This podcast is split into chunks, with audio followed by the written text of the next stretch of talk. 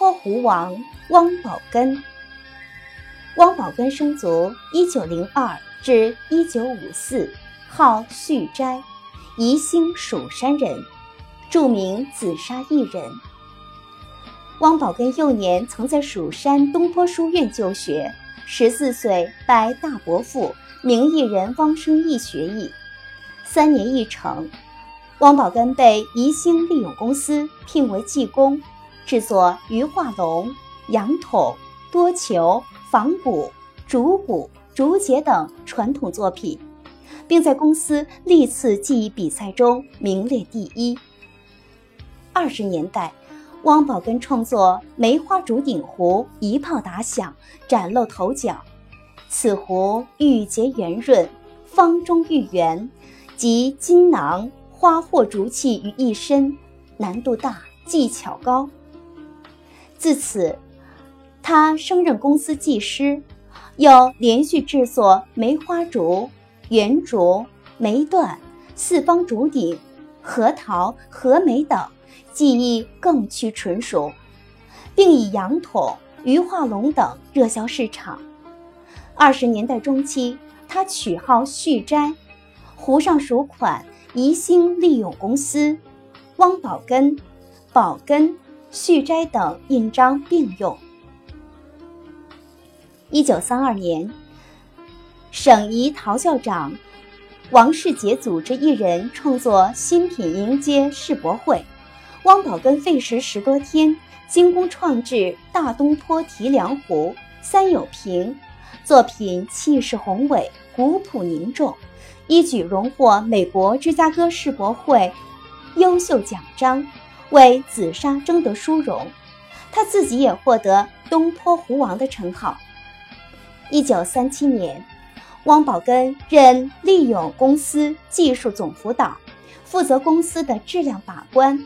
造型工艺、生产管理和传授意图，同时又先后被宜兴的汪祥兴陶器厂、新华陶器厂聘为技术总辅导或技师，每周往返于宜城、蜀山之间，忙得不可开交。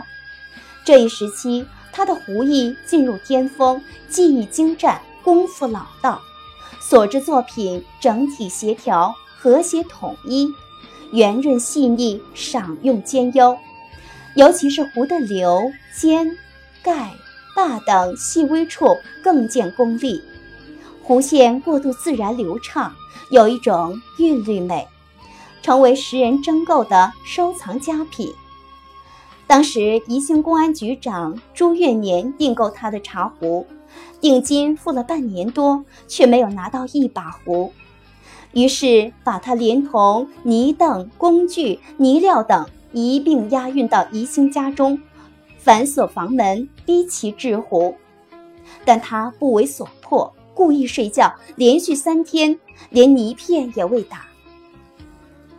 朱局长只得将他放回蜀山，足见其秉性耿直，不畏权势。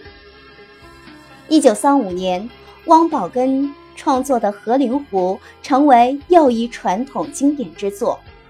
吴德胜老板吴浩文曾定制其和灵壶，并由于又任提名客会，此壶后捐赠国立故宫博物馆收藏。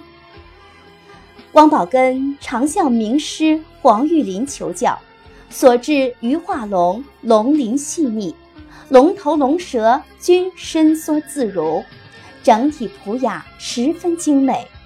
他还另辟蹊径，善用樱桃小嘴的造型，显其湖流特色，出水流畅，赏用兼优，广受人们的喜爱，成为一时的风尚。他精工细作，做十把和灵壶往往要费时一年的时间。汪宝根创制新品数十种之多。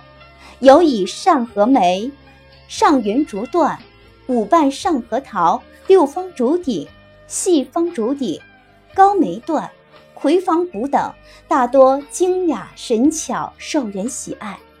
其作品多被爱好者及上海、北京、苏州、南京博物院收藏。抗战爆发后，窑厂一片萧条，紫砂陶更不景气，汪宝根只能开柴行艰难度日。四十年代后，传艺于儿子汪福亭。解放后，正值组建宜兴蜀山陶业合作社之际，他已重病在身，十月病逝于蜀山西街，享年五十二岁。